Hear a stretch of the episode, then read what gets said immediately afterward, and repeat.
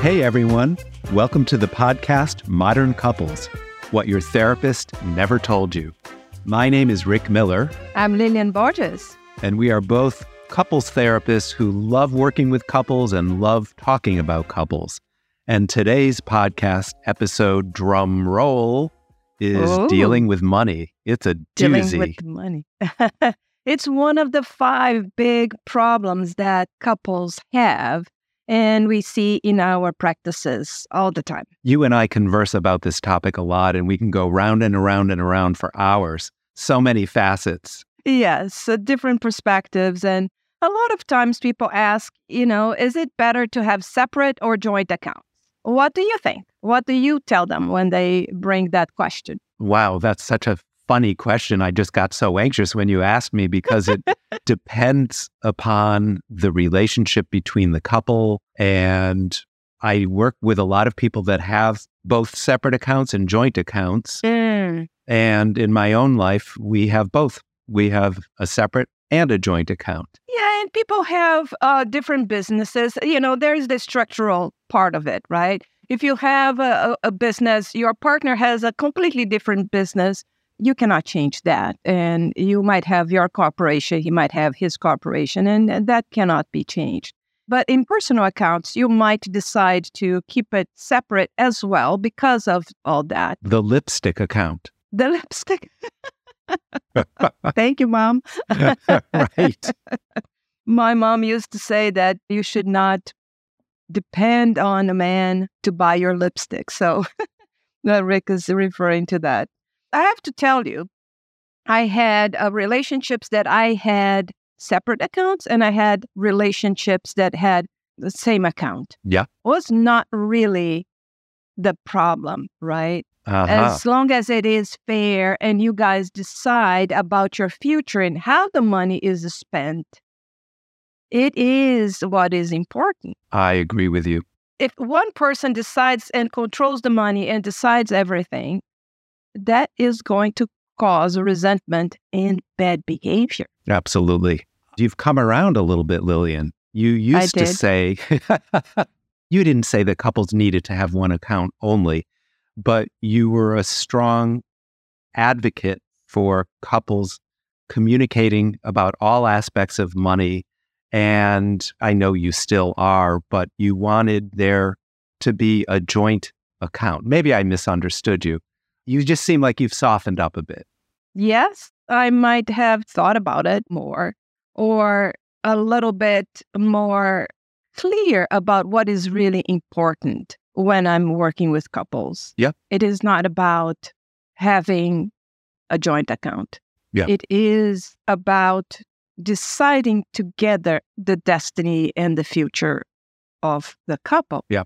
And also equity, right? Mhm. Having Mhm. both access to the same resources. Let's say that one person comes in with a Harley Davidson and the other has to ask for money to buy lipstick.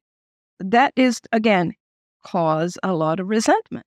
So I think you're raising a really important point. It's not how couples do it, it's how couples communicate about it. And as I've said to you many times, I work with male couples who are quite successful and they've grown up in a state of independence. Before they met each other, they had their own money, they had their own careers, they had their own habits, and then they come together as a couple and they blend their lives. But many of these gay male couples are keeping their identities separate from each other around their financial issues. And even a couple that's been together for 15 or 20 years may have separate accounts and pay bills from two distinct individual places rather than combining money, or maybe not even talk about how much money they make on a given year, or how much money they've saved up, or whether they would combine retirement or not. And so I see my role as promoting closer conversation, intimacy, approaching these difficult conversations, all that stuff, because I think you were mentioning a controlling partner, which of course that is a lot of what we see in our offices. But then there are partners who are silent and secretive which also is damaging with money. Transparency. When it comes to communication, when it comes to couples, transparency is key. So it is transparency about anything. And we had an episode on secrets and we Mhm. touch on that.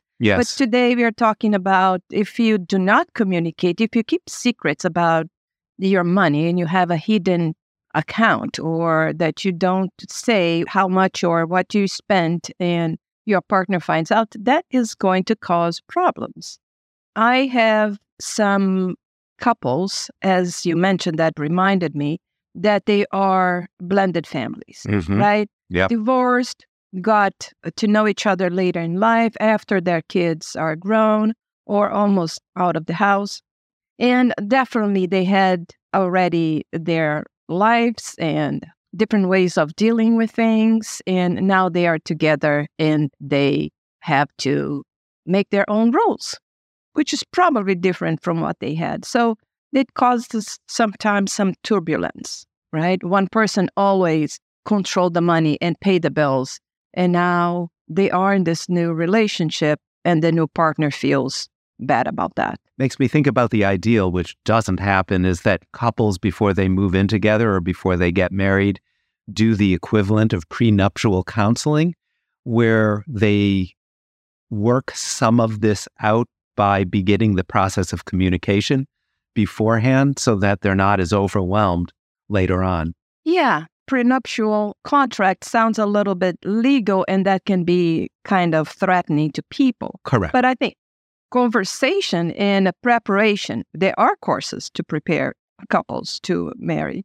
And I think in those courses should be fun, but also all those conversations about what they want, what they expect, what is a good relationship. Because sometimes we did not have that modeling growing up. Speaking of growing up, I'd like to talk about myself, if you don't mind, which is Oh, that yeah. our back to our me. favorite topic. Right. so I grew up in an upper middle class family, and my family never had financial struggles. We weren't rich, but we certainly weren't poor. And my parents basically got to do what they wanted within reason. Uh, And so the fights that took place about money were not, we don't have enough money. It was more about who decides what. There was a lot of spending that was going on that wasn't agreed upon mutually. Most of the time, it wasn't a problem, but every now and then it would become a problem.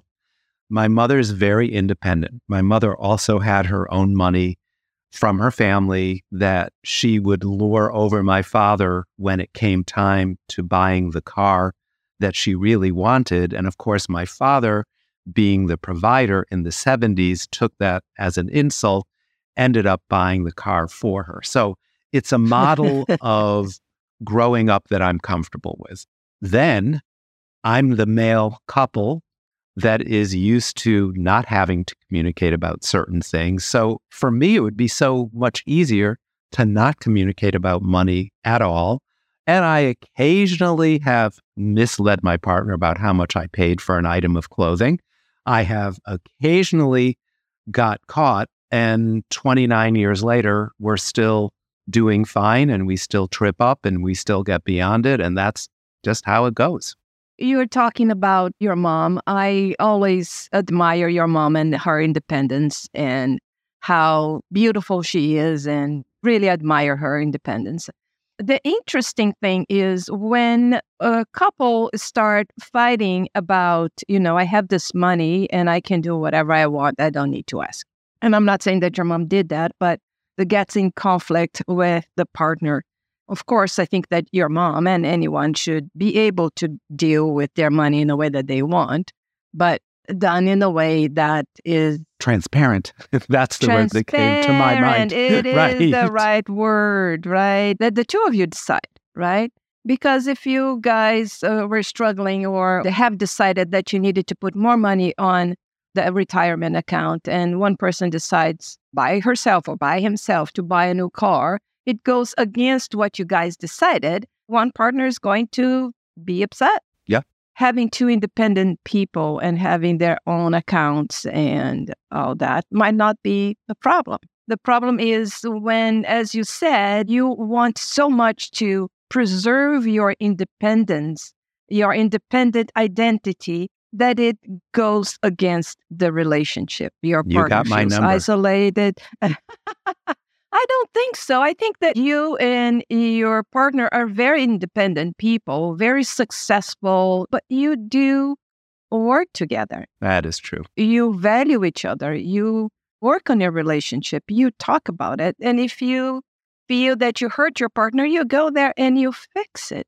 The problem is one person hurts the other and see that damaging the relationship and still gets defensive. I work with a lot of couples, not only that are struggling with communication around money, but one of them may have a spending issue, like a problem.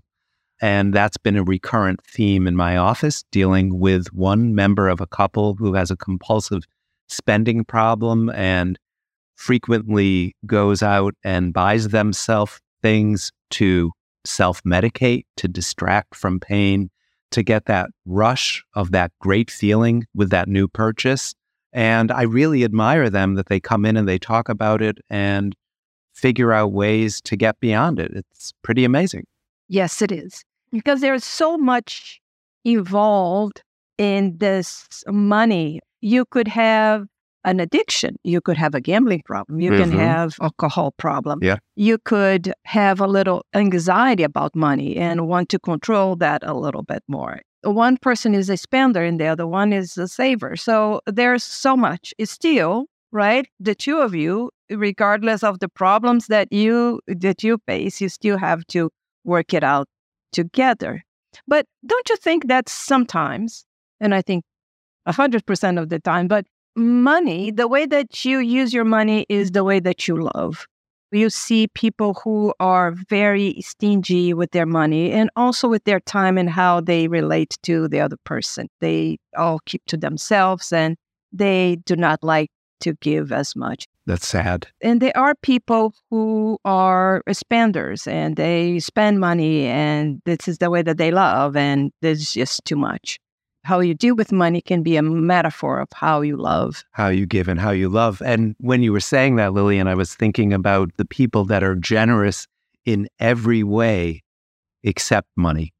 That there are some people Sure. and some partners who are so threatened by the notion of spending money and giving money away or over tipping someone that they will pull back and hold back more than they need to.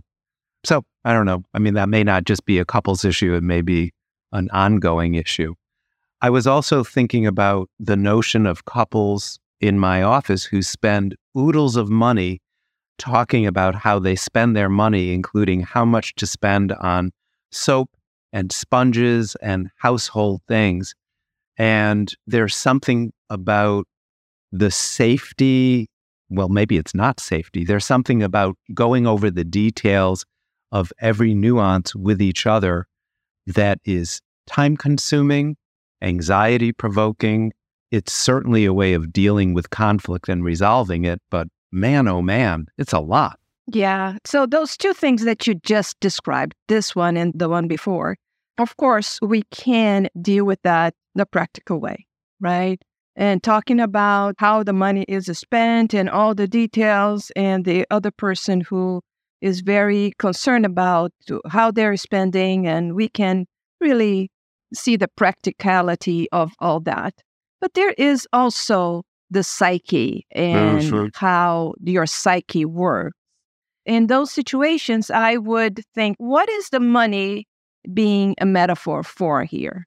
Is this couple that you're just describing is are they avoiding other problems that they do not look right? They are not looking at how they relate or they are not talking about some issues and they are Mhm. focusing everything on the money and all the details.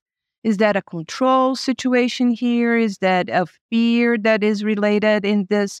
What is that? Perhaps it's built in safety to stay focused on that detail, don't know. Right? right. Don't know. So I would look at what is this? What is this related to the dynamic, the relationship. And of course, if it is, and you mention a person, individual, I would also think about what is the money, right, signifying. Because with money, you can access, right? It can bring a lot of resources, it can access to a lot of things. So money can be like a joker, right? It can fill a lot of gaps and can have a lot of meanings in a person's life. So I would ask, what is that signifying in this person's psyche? Yeah, that's great. Mm-hmm. So, any takeaways as we wind down today's episode? I think that partners should be a mutual stakeholders in their fate as a couple. That's so good. We should try to avoid inequity in any way because if there is inequity, then again, I'm repeating, there is going to be resentment, and that's not good. The couple should decide how to spend and how to use and have access to the resources that they need to feel safe, to be happy. How about you? Well, I just want to respond to what you're saying first. The thing about inequity is so profound because in most couples, there is a financial inequity. And so the notion of creating equity around how they communicate, how they deal with differences, how they create a system in their couplehood around money that works for them Yes. is what I was going to say about my final statement, but I'm bringing it and weaving it into your notion of equity as well. Mhm. Like you said earlier, there's no right way or wrong way of doing it. Every couple has their own ways of dealing with money, but what is most vital is how do we communicate? How transparent are we? How do we deal with conflicts around money and then get through them without going to a deeper, darker place? And I think everyone needs to know that the topic of money is always going to be a loaded topic. End of story. Yes, it is. Well, that's it for today, folks. Thank you, as always, for joining us for the Modern Couples Podcast, What Your Therapist Never Told You. And we will hear you and see you next time. It was fun. It was a lot of fun. Take care. Bye.